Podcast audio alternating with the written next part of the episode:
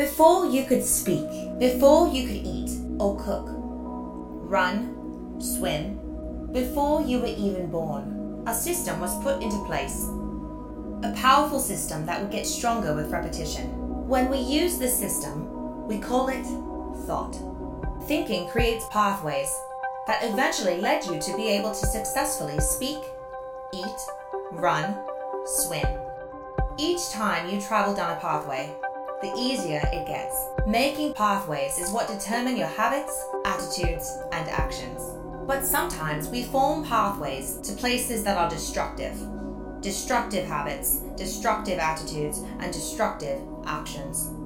The only way to change your path is to go back and change your thinking so that you can create positive habits, positive attitudes, positive actions. You can use this powerful system to change your life. Let's begin.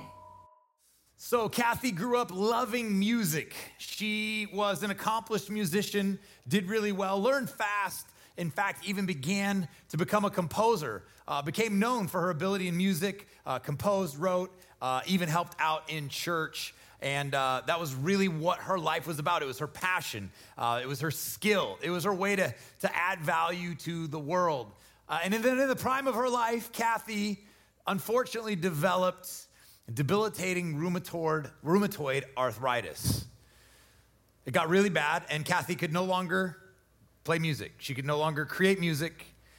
The, the skill that she had was no longer useful. Her passion was gone, and nothing would ever be the same. Now, that may not be your story, but I bet most of us have a story similar to that. I bet we have something in our lives where we started to wonder what's going on? What am I going to do? Who am I? What do I have to give?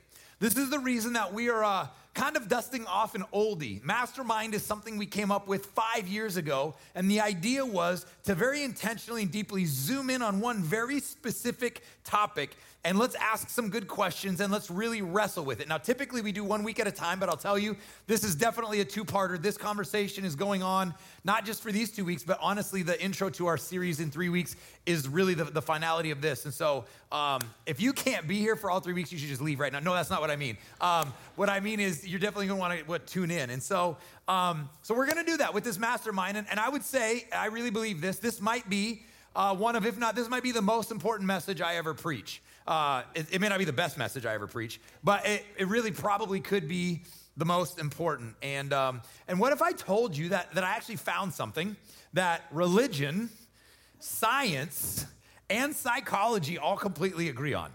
Would, you, would your mind just be, blown? yeah, what? I know, right? It would be crazy. Uh, and, and so I want to start with that because I want to, for those of you who've never done this with us, I want to give you the premise of Mastermind. And here's what um, religion, science, and psychology all agree on. It's almost universal. It's really not even debated anymore. It's that this, that our lives, your life, my life, are always moving in the direction of our strongest thoughts.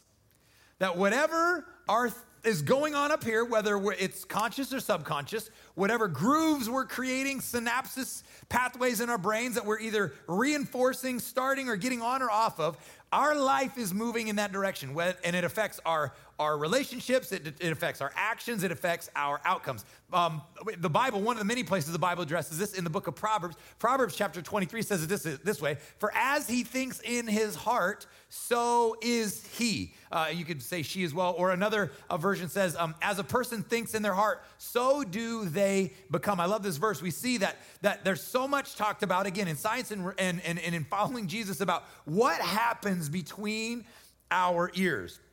Um, and, uh, and so we learn that, that what happens up here really, really matters. And so our actions, then, based on this, our actions are a direct result. There's a direct line, our actions from the thoughts that we have. And so it's for this reason when Paul, the apostle, um, who experienced uh, Jesus in a very real way, had a radical transformation. Um, uh, and then his, the rest of his life basically was teaching other people who never really heard about Jesus, didn't know the Old Testament, what it was about, how to be like him, and the good news of the gospel. And so he wrote a lot of letters.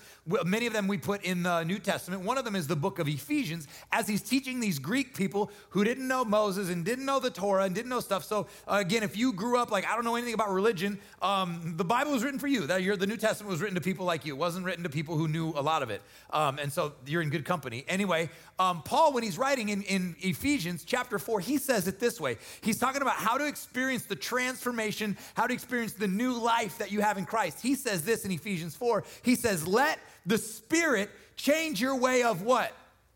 Thinking. The Bible actually has a ton to say about what we think and, and somehow we've gotten this message a little bit backwards that in order for me to be a better version of myself, I need to try harder to be better. I need to power up. I need to affirm. I need to uh, put the Rocky music on, or I need to, you know, affirm affirmations in the mirror. And, and again, I'm not saying there's not a place for all that, but not the Bible, neither religion, neither the Bible nor psychology is going to say you should try harder to be better. If you want to have different outcomes, if you want to experience different behavior, if you want to have different actions, it all starts in the same place. It starts with what happens in our mind mind. And the, the hard part for us, I think, is because we live in a culture and the pace that we live in, we never stop and actually think about what we're thinking about. We don't really take time to process and journal and contemplate. We don't have margin or gaps uh, to, to, to do those things. And so the reason this matters is because um, the whole story of the church, the story of the New Testament, is, is the same message from Jesus, uh, John the Baptist, and Peter themselves, they all showed up and they had the same message, and it was this message repent, for a better kingdom is here. Repent, for the kingdom of God is here. Now, we've kind of not done that word repent justice. We've kind of made it uh, this kind of heavy handed, um, you should stop that. That's kind of what, if you grew up, a lot of you, if you grew up in a church, it was like, you should stop that and you're bad and God hates you and you'll probably go to hell anyway. Um, uh, we, a lot of you, I don't know, way too many people who grew up under that. That's actually not what repent means at all. It's not like stop that. The word repent in the Greek is a, is a uh, combination of two words. It's this word metanoeo, not that you need to know that, but the meta is where we get the word metamorphosis. It's where we get the idea of, of change. And it's not just like tweak, it's transformation. Think caterpillar to butterfly.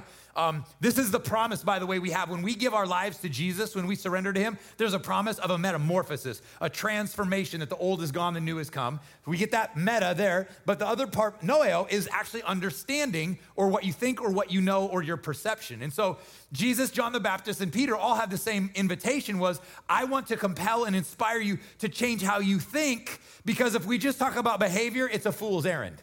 We, we all know, we, can, we know now, we know, you're a psychologist. Be, behavior modification, does it work? Not really. No, we got to start here, right? Right, Doc? We got to start here. And so it's crazy that the Bible said this stuff 2,000 years before modern science and psychology, like, hey, um, maybe we should start with what we think and what we put in is, is imported into that. And so um, so, uh, uh, direct our life, repenting is a, uh, a, repentance is to reconsider, to rethink, or shift your perspective on something. And so, here's what all of them would agree, and this is why this matters so much. And here's the heart and the uh, essence of mastermind. I'm not going to do this again next week, but I realize this is new for so many of us. And so, the idea is that what we think dictates how we feel, how we feel dictates how we act or behave, and then we live out of our actions and our behaviors.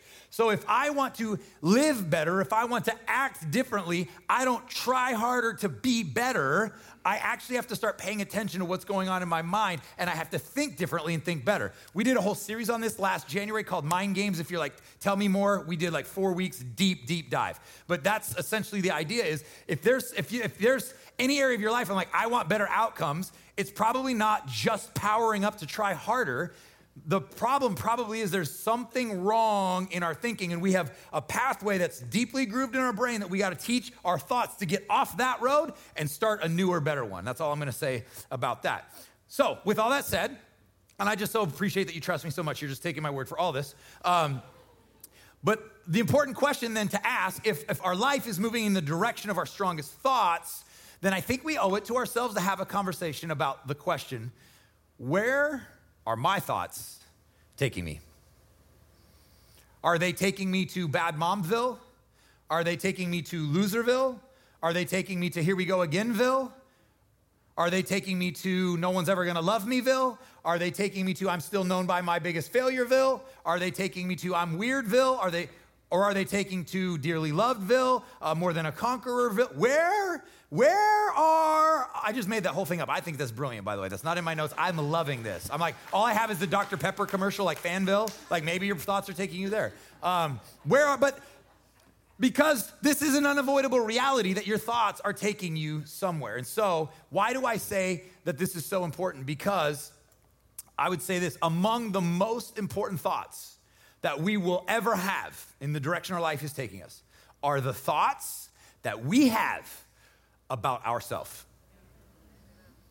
The only thought I think that you have more important than that is what you think about God. And A.W. Tozer agrees with me. And the only reason I think that is Tozer said it and I believe it.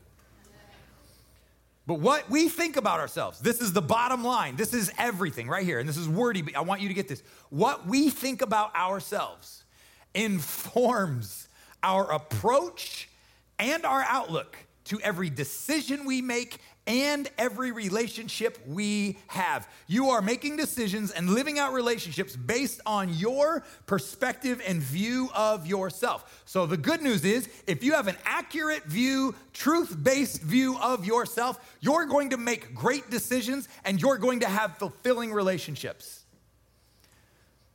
The bad news is, if you have a inappropriate, poor, not good, not truth-filled, believe somebody who doesn't know what they're talking about view of you, you're probably going to find yourself on a pattern on repeat of making not amazing decisions and not having fulfilling relationships. I'm not gonna say you're a fool, and I'm not gonna say they're all toxic, although there's a case to be made for that direction to be headed. But in, in any case, you're not going to experience great decisions and great relationships. Why? Because you are living in a false sense of yourself and your inside out view of the world. You have glasses, you have filters, you have fog on, and it is incorrect. And it's literally affecting be, your ability to make decisions and experience relationships. There's a, a, famous quote, it's in philosophy. I'm going to paraphrase it, but it, uh, one uh, famous quote says this It ain't the name you're called, but it's the name you go by.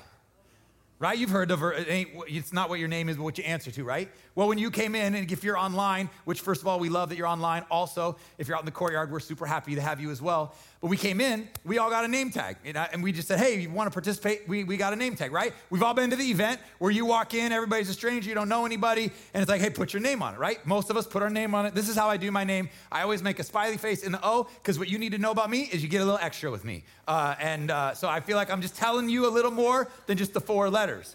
Um, and so we're going to get back to these in just a second, but uh, but, but the reason we have a name tag is the kind of the original name tag was what you see behind me is the hello, my name is. And so I think that one of the most important questions that we can not only answer, but continue to answer, continue to wrestle with, and we really never graduate from is this question Who am I? Who am I? Who am I? Because you're going to have a thousand different opportunities to answer that 10,000 different ways. And you're gonna be given the opportunity to use all kinds of descriptors. Many of them are not bad, but they are not your identity. And the number one goal of the enemy of your soul is to strip your identity from you. He does not want you to know who you are, whose you are, and what you can walk in and he's really good at it and he's keeping a whole bunch of people who say they follow jesus in slavery because they don't know who they are. And so you have a name tag. We, we, we're just doing it this week. We're having a little fun. If you want to wear a name tag every week that's fine. You can do that. We're not going to ask you to but you have a name tag. Now here's what's interesting. Most of you probably wrote your own name. Um, i'm sure we've all done the thing where we do the drive through or the coffee bar and we use somebody else's name or you know in high school it was like you know some name that was just funny to hear somebody say. Uh, probably shouldn't have done that. Um, but we all came in. Most of us have, you know, a name. I, you know, I see, I see name tags: Sean and John and Ron and Kathy. Uh, mine says Corey. Um, and so we all have a word, and it's it's it's the who are you, and that one word is your name. But here's what I know to be true, and you know it too. There's a whole lot under that word. There's a whole lot. There's a big story to that word. There's a, a family that you were born to. There's an ethnicity you belong to. There's an economic status you did or didn't grow up in. There are all kinds of uh, other people's interpretation of who you were in grade school, middle school, high school, college, your first job. There are versions of your story that you were valued highly or not by the opposite gender at really key points of your emotional and physical development that made you feel like you were or weren't a good guy or girl.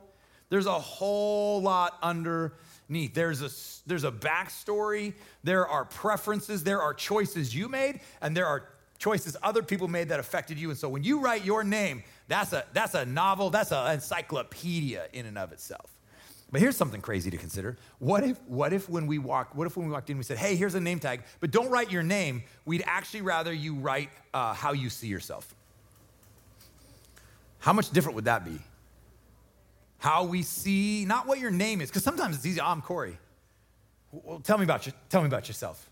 Well, see, now I get to pick what I tell you, what I don't. I get to pick the story, I get to pick the narrative. But how much of it do I believe is true? How much of it do I want you to know? What are the thoughts? we have. More importantly, this you find out really quick in life that, and it's never gonna change, that people are constantly trying to put labels on you.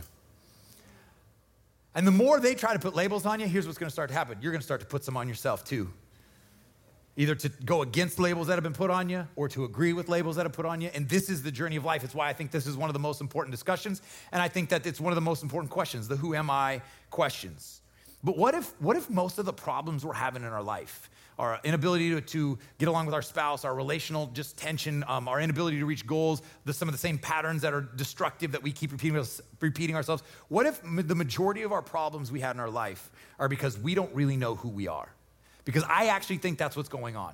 I think the majority of the problems that we experience in our personal life can be boiled down to the fact that we don't really know our true identity. And I know there's a big conversation happening about it, and I'm like one of the few people that's not surprised because it's not a new conversation. We just pick different things to focus on throughout history in each culture, but it's always going to be something that's highlighted. But we've been having the conversation about who we are and who gets to pick that, and is it a choice? That's not a new conversation. It's been that way since the garden. If you've traveled the world, if you studied history, this is this is just chapter 27,000 that's been going on forever. What if what if we could change the wrong thoughts we have about ourselves to the right thoughts? What would that lead to? Our, how, how would that affect our feelings and then our actions, our behavior, uh, even the way we go after dreams, the way we uh, accomplish, the way we go to work, the purpose we feel, uh, the relationship fulfillment we felt in all of our friendships? See, I told you about Kathy, how um, she was known for music. She was a composer, and at the prime of her life, it was stripped away from her. Well, Kathy was kind of a unique individual. What made her unique is, is her, as good as she was at composing, as good as, as much as her life revolved around music, that her identity wasn't Kathy the musician. Because somewhere along her journey of life, she began to understand, was introduced this idea that she's Kathy, the most loved daughter of the creator of the universe. And that was her identity. And so when she got rheumatoid arthritis, she didn't lose her identity because she lost the thing that identified her to most people. She knew who she was. She knew that more important than any skill she had, any gift she had been given, or any passion or anything she did, she was God's dearly loved daughter. And so what she did is in her 50s found another way to add value. And so she went back to school, got a degree in biblical counseling, got ordained as a minister, and helped people and introduced people to Jesus in a very different way that was not a part of the first half of her life because who she was dictated the outcomes of her life and what she did, not what she did dictated who she was. But unfortunately, there are so many of us that are not like Kathy. We're confused about our purpose. We're confused about our identity. We have so many labels being slapped on us. Some we've given ourselves, as I mentioned, some other people have. And, and I said a minute ago that quote that it's not about your name, it's about what you go by or what you let people call you. Some of us, we've let relationships determine our name.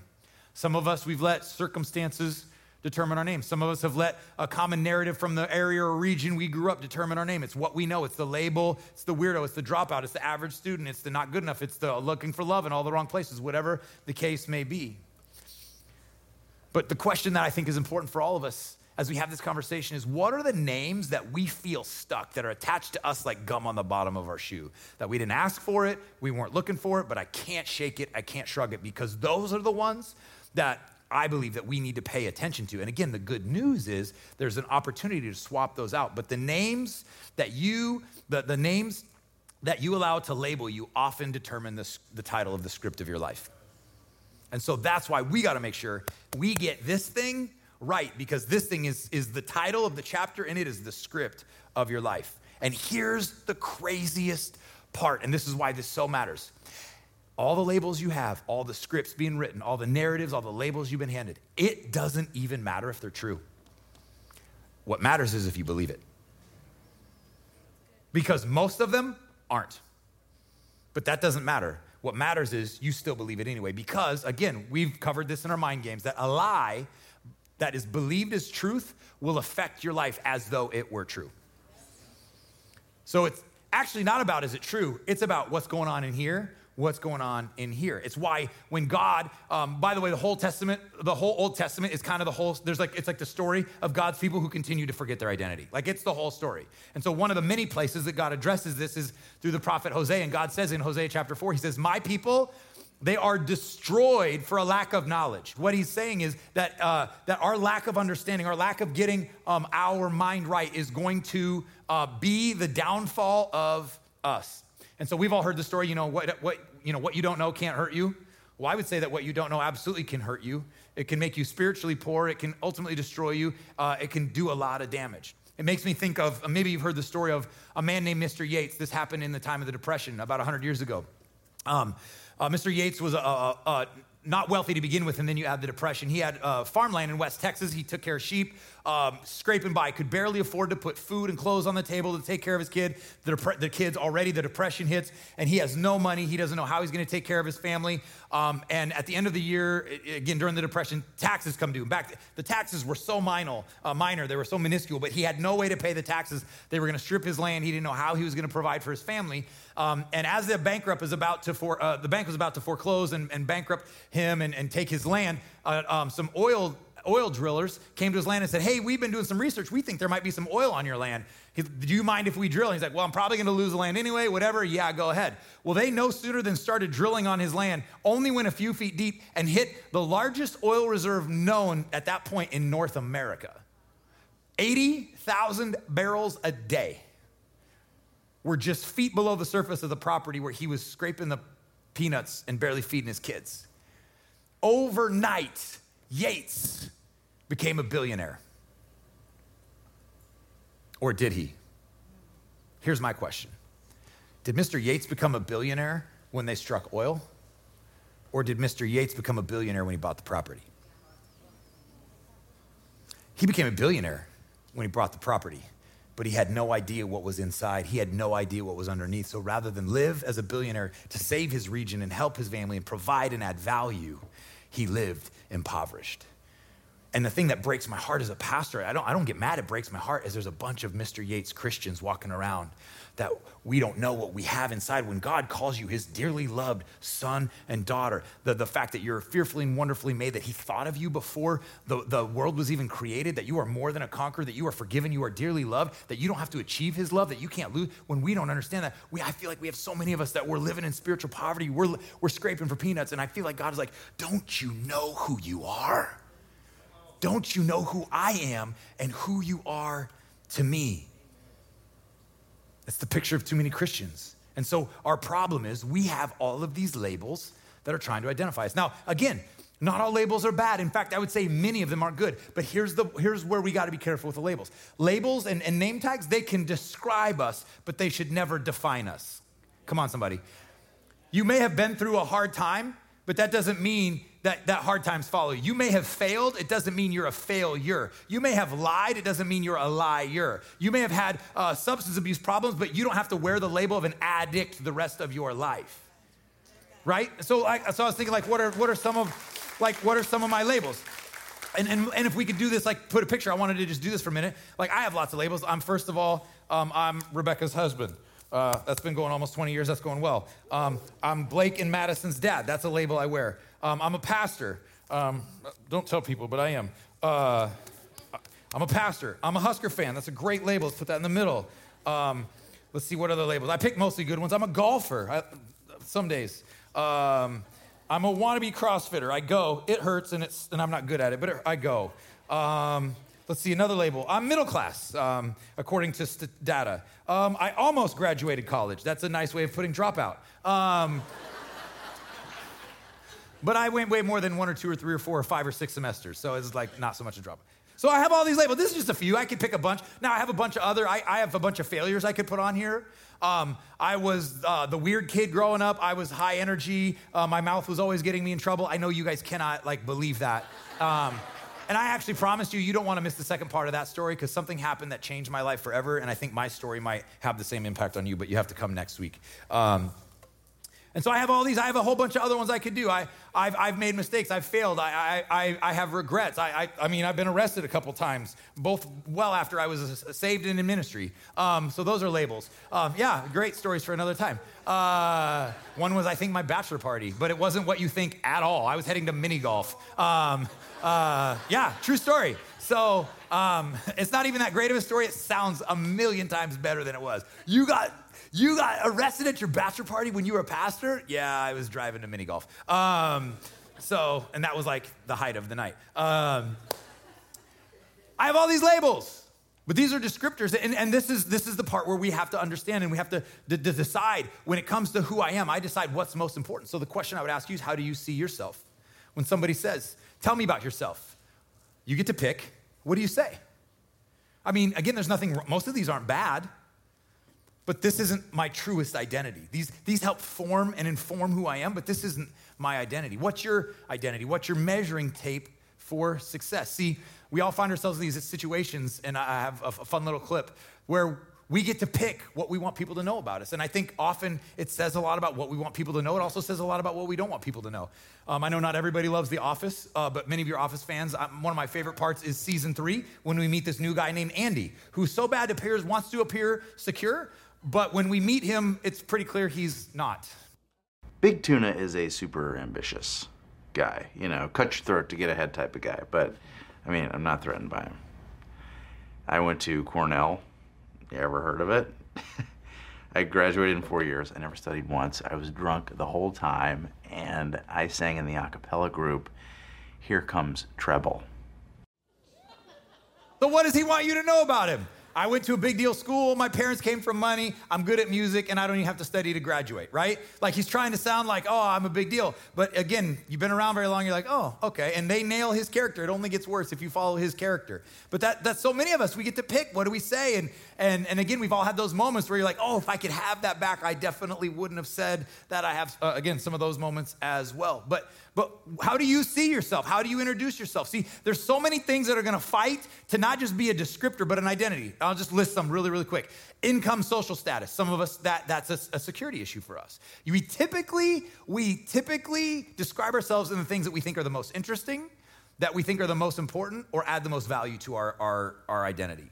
And so some of us, that's social status or it's income or acceptance. Some of us, it's the part of town you grew up in or live in or the home or homes you own. For some people, it's the type of vehicle you drive um, on bo- both sides. Uh, some of us, it's the type of clothes we wear and even where we got them or where, you know, what it says on them. For some of us, it's looks or appearance or, you know, body fat percentage or whatever. You don't need to look around when I say that. Um, for some of us, our identity is wrapped up in our education, our intelligence, our, our academia. For some of us, it's popularity, fame, notoriety, followers, influencer, whatever the case may be. Some of us, it's pedigree, your upbringing, your family name. For some of us, far too many people that I've seen working with teenagers and young people for almost 20 years is it's through our children. It's their school, their activities, and their achievements. And somehow we are trying to overcompensate for all the things we didn't do or didn't like about ourselves through them. And we have, I believe, America, and I believe the church has a little bit of an identity crisis. But here's your true identity. And this information can change your life. But it can't if it just stays information. It has to become a revelation that leads to transformation. And your identity, if you have surrendered your life to Jesus, if you are a follower of Jesus, if you are a Christian, your identity is that you are a child of God. You are a child of God. I forgot the most important label I have is child of God. I'm gonna put it right here for a second. So I told you I was extra. I'm not gonna leave it here, don't worry. But, but I wanna make a point. When the fact that you are the daughter or the son of the most powerful force of the universe that created and operates through love, that before he spoke planets into existence, he thought about how, when, and who you should be born to. did it on purpose for a purpose, and has the same power that he spoke planets into existence is the same power he has to love you. And there's nothing you'll ever be able to do to make him love you more. He, he, your achievements, I have good and bad news for you, are not like amazing to him. Like, I got first place. He's like, I spoke planets into existence. But here's why that matters. Because also, your failures, he, there's nothing you could do to make him love you less. When you understand that this label is your identity, that it never changes, it can't be taken away from you. This is the only label I have on me that can't be taken away from me. My family can be taken away from me. My money can be taken away from me. My title can be taken away from me. My relationships, I could, my, my kids could die. I could get divorced. I could get fired. I could lose money. I mean, right? You, the only real security you have is something that can't change and something that nobody can take away from you. And the only thing I've found is the most powerful force in the universe who says, You are my beloved, and there's nothing you can do about it other than I'll give you the right to run from me, but I'm gonna chase you down with my love anyway. That's that is where ultimate identity and security lie. And for too many of us, it's like that is, and I, I don't mean to, to, to, knock it, but it's, it's, a clapping moment, but it's not a reality when we walk to work on Monday. And I, that was my story for 25 years. I heard this truth and I'm like, that's good. And then I walked around wishing I could be anybody else, hating who I was. And it wasn't until some pretty massive transformation happened to me with this, where all of a sudden I there's such a freedom, there's such a security in just knowing that you are deeply and dearly loved. Because if you reject me, no offense, a way bigger being thinks I'm pretty awesome. Like, so awesome that he went out of his way to create me. And you can be hung up on all my dysfunctions and all that, but you can take it up with my dad because he likes it.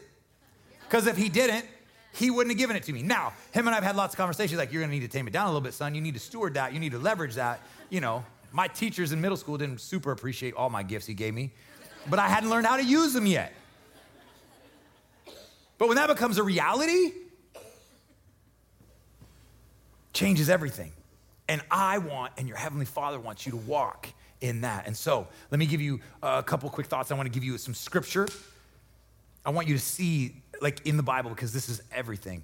Let me give you a couple thoughts. How do I know where I'm at? There's a question and kind of a symptom you can look at symptoms of, of wrong identity one of the most important questions to ask, like, how am I doing walking my identity, is to ask this question is this Does who I am determine what I do, or does what I do determine who I am?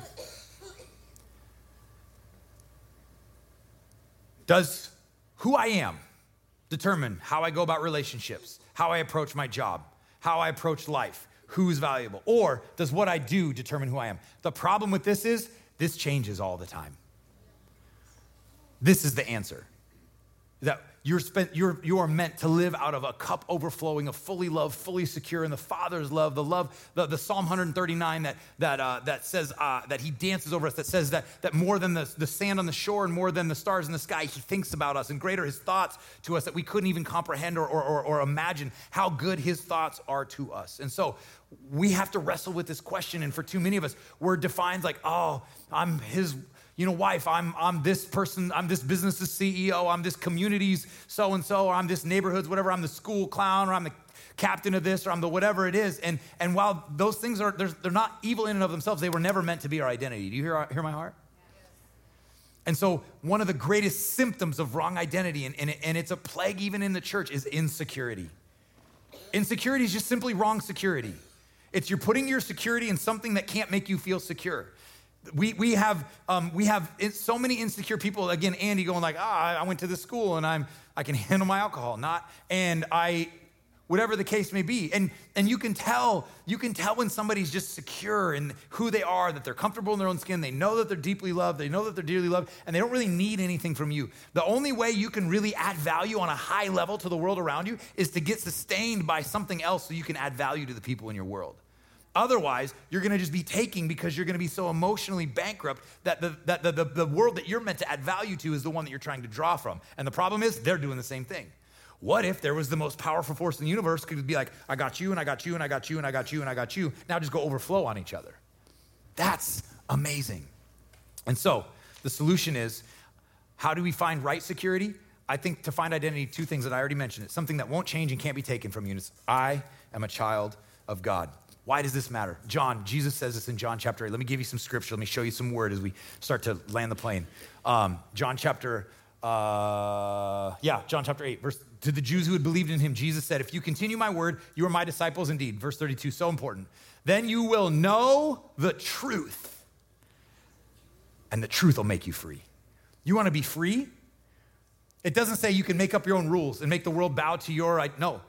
It says you will know the truth, and the truth will make you free. What's the truth? You are a son or a daughter of the most loved God. And you can't go very many pages in the Old Testament without God continuing to remind me, you're my child, you're my child, you're my child. And for uh, this is a, such a complicated discussion, I know, because for some of you are like, please, anything but that, because you have a terrible experience with one or both of your parents. Well, God is not your mom and God is not your dad. He is bigger and better than all of it. And so for that, there's again, that's why we have pastors and counselors and discipleship. But to understand that you are a child of God, there's nowhere you can go that that, can't be, that that can be taken away from you. John says it. He says, as many received him, he gave the right to be children of God. John 1. 1 John chapter 3, he said, what manner of love the Father bestowed on us that we would be called children of God. Romans, he says, the Spirit bears witness with our spirit that we are children of God. Galatians says, we are sons of God through faith in Christ Jesus. Second Corinthians chapter 6 says, I will be a father to you and you will be my sons and daughters. You're God's child, you're God's child, you're God's child. But what does that mean? Here's, here's the hard part.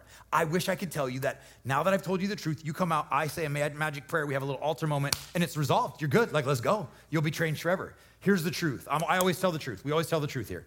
This is a process. It's a little bit of a grueling process sometimes. You have to wrestle this out. No one can do this for you. I can't preach it to you uh, only. Like you have to go do the process yourself. And what's the process? Paul, again, in that same scripture I was telling you in Ephesians 4, he describes the process. In, in verse 22, uh, the same portion we started with ephesians 4.22 says you were taught with regard to your former way of life put off your old self which is being corrupted by its evil desires um, then verse 23 says be made new in the attitude of your Change the way you think. And then verse 24 says this and put on the new self created to be like God in true righteousness and holiness. So Paul is actually, he's talking about, it's almost like the way we live. It's like by the end of the day, you're gonna get dirty, so you gotta change and put new clothes that are clean on again. Like we literally have to do this on a regular basis. What's my old self? I'm not a failure. I'm not a loser. I'm not what my eighth grade teacher said. I'm not what all my friends said. I'm not what all my ex girlfriends said. I'm not what all the girls who said no to prom said. I'm not what my boss said. I'm not what the coworkers are saying. I'm not what Facebook said. I'm not putting off my old self. Dirty. It's like living in Florida. Every 10 minutes we get sweaty and we have to change. Like old self off, old self off. And then we got to put a new self on. What's the new self? It's all the scriptures in, in the Word of God where you create new pathways in your mind and you walk it out. I'm not talking name it, claim it garbage. I'm talking new pathways, new synapses on your mind where you start to groove a path and you start walking a different way. It's a process. And it, it comes by spending time in the Word and praying and go, God, I'm honest enough to know that these are all the things I identify myself as, and I don't feel like this, but I want to know that you love me just because, and I don't have to achieve it, achieve it, and you're not holding my failures, and I don't feel that way, and I'm mad that I don't, because I know the truth and I've heard it, but I don't feel it and I don't live it. So ah, help me. That's what I prayed for like a bunch of years in a row. There's nothing like amazing about that until something changed for me. But one place you start, Paul in another letter to the Corinthians, he said, here's where you start. You got to start paying attention to what's going on in here. He says it this way in 2 Corinthians chapter 10. He says, We have to destroy the arguments and every lofty opinion raised against the knowledge of God and take every thought captive. So we have to get good at recognizing thoughts that go against who God says we are. That's the old self. We put it off, then we have to put on the new self. The new self. What's the new self? What if I told you that I have a Word document, pages document, six pages long, 12 point, that have scriptures about who you are as his son and daughter. That's where you start. Now, I don't have time to give you all of them, but I want to give you a snapshot of just the tip of the iceberg. Here are the things when you open the Bible and read it for yourself and the word becomes alive and, and, and gets into your soul. Here's the things you're going to find that, that you are a new person in Christ, that you are valuable, that you are chosen, that you are forgiven, that you are enough, that you are strong, that you are a conqueror, that you are wonderfully made, that you are an heir of God. This is what's true about you. But it doesn't matter. Yeah, amen. That, that's worth clapping about. But ultimately, it doesn't matter if this is true. It matters if you believe it because a lie believed as true will be lived out as though it was true. And so this can be true, but we're, ah, but God, I don't, I don't know that I'm valued. I don't know that I'm chosen, but I don't feel like I'm chosen. Of course you don't, because for 27 years, thoughts have gone the other direction, said not chosen, not chosen, not chosen, and experience said not chosen, not chosen. And our thoughts dictates our feelings, and our feelings dictates our actions. And so if our thoughts for 27 years say we haven't, I don't feel, of course you don't feel that way. So change your feelings. Oh, that's hard. Trust me, I know I've done it. It's freaking hard. Well, how'd you do it? I had to change the way I think. That's even harder. How'd you do that? I started taking captive all my thoughts and I started taking off the old self and I started putting on the new self.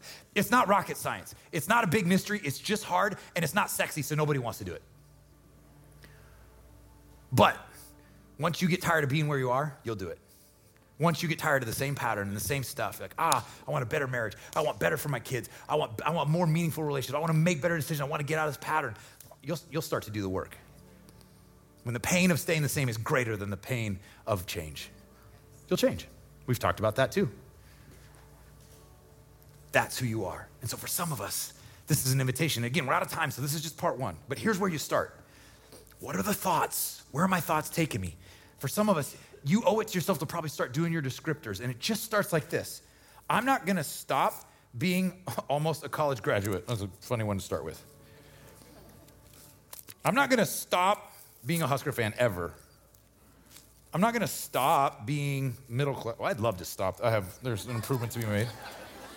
I'm not gonna stop anytime soon being a pastor. I'm, I do not plan on stopping being Blake and Madison's dad. I don't plan on stop being Rebecca's husband I want to be crossfit, I can take it or leave that one. I'll put that on the bottom. These things can still be true about me. Here's where the rubber meets the road. Just make sure you get the most important one on top. Well, I'm a child of God. I'm not. No, I'm still Blake's dad, and I'm still Rebecca's husband. I'm still your pastor. But that's descriptors. This is my identity. I'm a son of the most loved God, the creator of the universe, the most powerful force of the universe. And so, if you hurt me, it will hurt a little bit. And if you reject me, if I like you, it'll hurt a little bit. But it's not gonna tank me because my, my status, my value, and my identity is never in question because I refuse to give you that much power in my life. Only He gets to hold that kind of power. And I'm willing to do the work every day, take my thoughts captive, loser, failure, addict. Here we go again. No, in the name of Jesus. We're not doing that. No, Corey, that's not who you are. Who, who am I? I'm chosen. I'm a child of God. I'm more than a conqueror. I'm dearly loved. I'm an heir of God. I'm strong. I'm chosen. Well, I don't feel it. Well, forget your feelings. Get better thoughts to get better feelings. And that's going to be a thing to stop. You're, you're going to leave here amped. You're, going, I'm going to do it. And then Monday, you're like, this is dumb. It's going to feel dumb. It's going to feel weird. You ready for change, though? You ready to walk in your identity? Who you do is does what you do determine who you are? Is who you are determine what you do? Let imagine what our lives would look like if we started walking around as deeply, dearly secure, loved, dear sons and daughters, and we didn't start taking from the world around us because everything we needed we got from our Father. So we were just value adders and givers. By the way, that was the vision of the church. Seek me and you'll find me. Let me fill you. That's the promise of God. So we're out of time. This is just part one. Next week, I think, is even better. I really hope you're going to make it because this is too important. And this is too important for us to just walk out and be like, oh, it's a good message. You know my response in my head anytime somebody tells me that is, by the way? We'll see. Because I don't care about entertaining you. I want God to transform your life. It's the only reason I do this. And so if you take it and you wrestle with it and you apply it and you pray it and you talk with your spouse and you talk with your friends and you have conversation with your kids and be like, hey, we're gonna do this and we're, we're gonna change some inputs because they're leading to some thoughts that are no good. And we're going to change some outputs and we're going to take some thoughts captive. We're going to some old self. We're going to take off a new self. Well, I don't know where should I start. Bible. Just start the Bible. In fact, like, I don't know where to start the Bible. Email my office. We'll help you. Nobody can do this for you. That's where the rubber meets the road. I can't pray this. I can't pray this into you. There's no magic dust from heaven. You got to do it. You got to do it. And so I'm going to say a prayer, but I hope to ignite uh, uh, uh, something inside you that goes, I got to do this. We got to we got to take off our old self, and we got to walk in the fullness of my identity as a child of God. Last thing I'll say is this. I don't have time to get into it, but the Bible talks about adoption into sonship and daughtership. Um, in the Roman Empire, um, only those um, heir, uh, Romans of, of prominence could adopt, and you had to forego your old identity and you got the new identity, but you got the whole, you got all the, the, the name and you got the uh, inheritance, and it was a really, really big deal. And that's the type of adoption that the Bible talks about how God adopted us because of what Jesus freely did for us on the cross. So if you've never heard anything like this and you've never had a relationship with Jesus, you're like, how do I do this? You've already, the adoption papers are already there. You just have to be willing to say, I'm in. He already paid the price and he wants to adopt you. You just by faith have to say, I want to surrender my life and I want to become uh, a follower of Jesus. And it's as simple as a prayer in your heart. I'm going to say like a, a, super short prayer. And as I pray it, um, you can just in your heart go, I want to be your son and your daughter. We call it being saved or born again. We saw hundreds of people do it last year. We'd love to join you in the family of God. Um, and we've made it really easy to connect with us. There'll be a text code uh, after we pray. You just text that on the way out and we'll help follow up with you. Um, but I just want to pray for you. And I want to believe that this weekend is going to start. Some change for some of us to start to walk in our identity. Heavenly Father, I thank you for your truth. I thank you, God, that you call us your sons and daughters, so undeserved. I pray, God, that this would not just be a message we hear, but we would walk out of this, this door, these doors, we'd walk out of this room, um, and that we would start to do the work, that we would start to pay attention to our thoughts, that we would take off the old self, we'd put on the new self, that we would uh, uh, evaluate our inputs. And God, I pray for for um, everybody. They would just feel um, um, just power from your Holy Spirit to do this. Uh, if there's anybody ready to say yes to you, Jesus, and become a part of your family, we pray that right now by faith, as they're making that decision in your heart, that all of heaven is celebrating and that, that this transformation is real, that they would experience all that you have for them. Um, God, watch over us, protect us, and help us to uh, walk in our true identity this week. In Jesus' name, amen.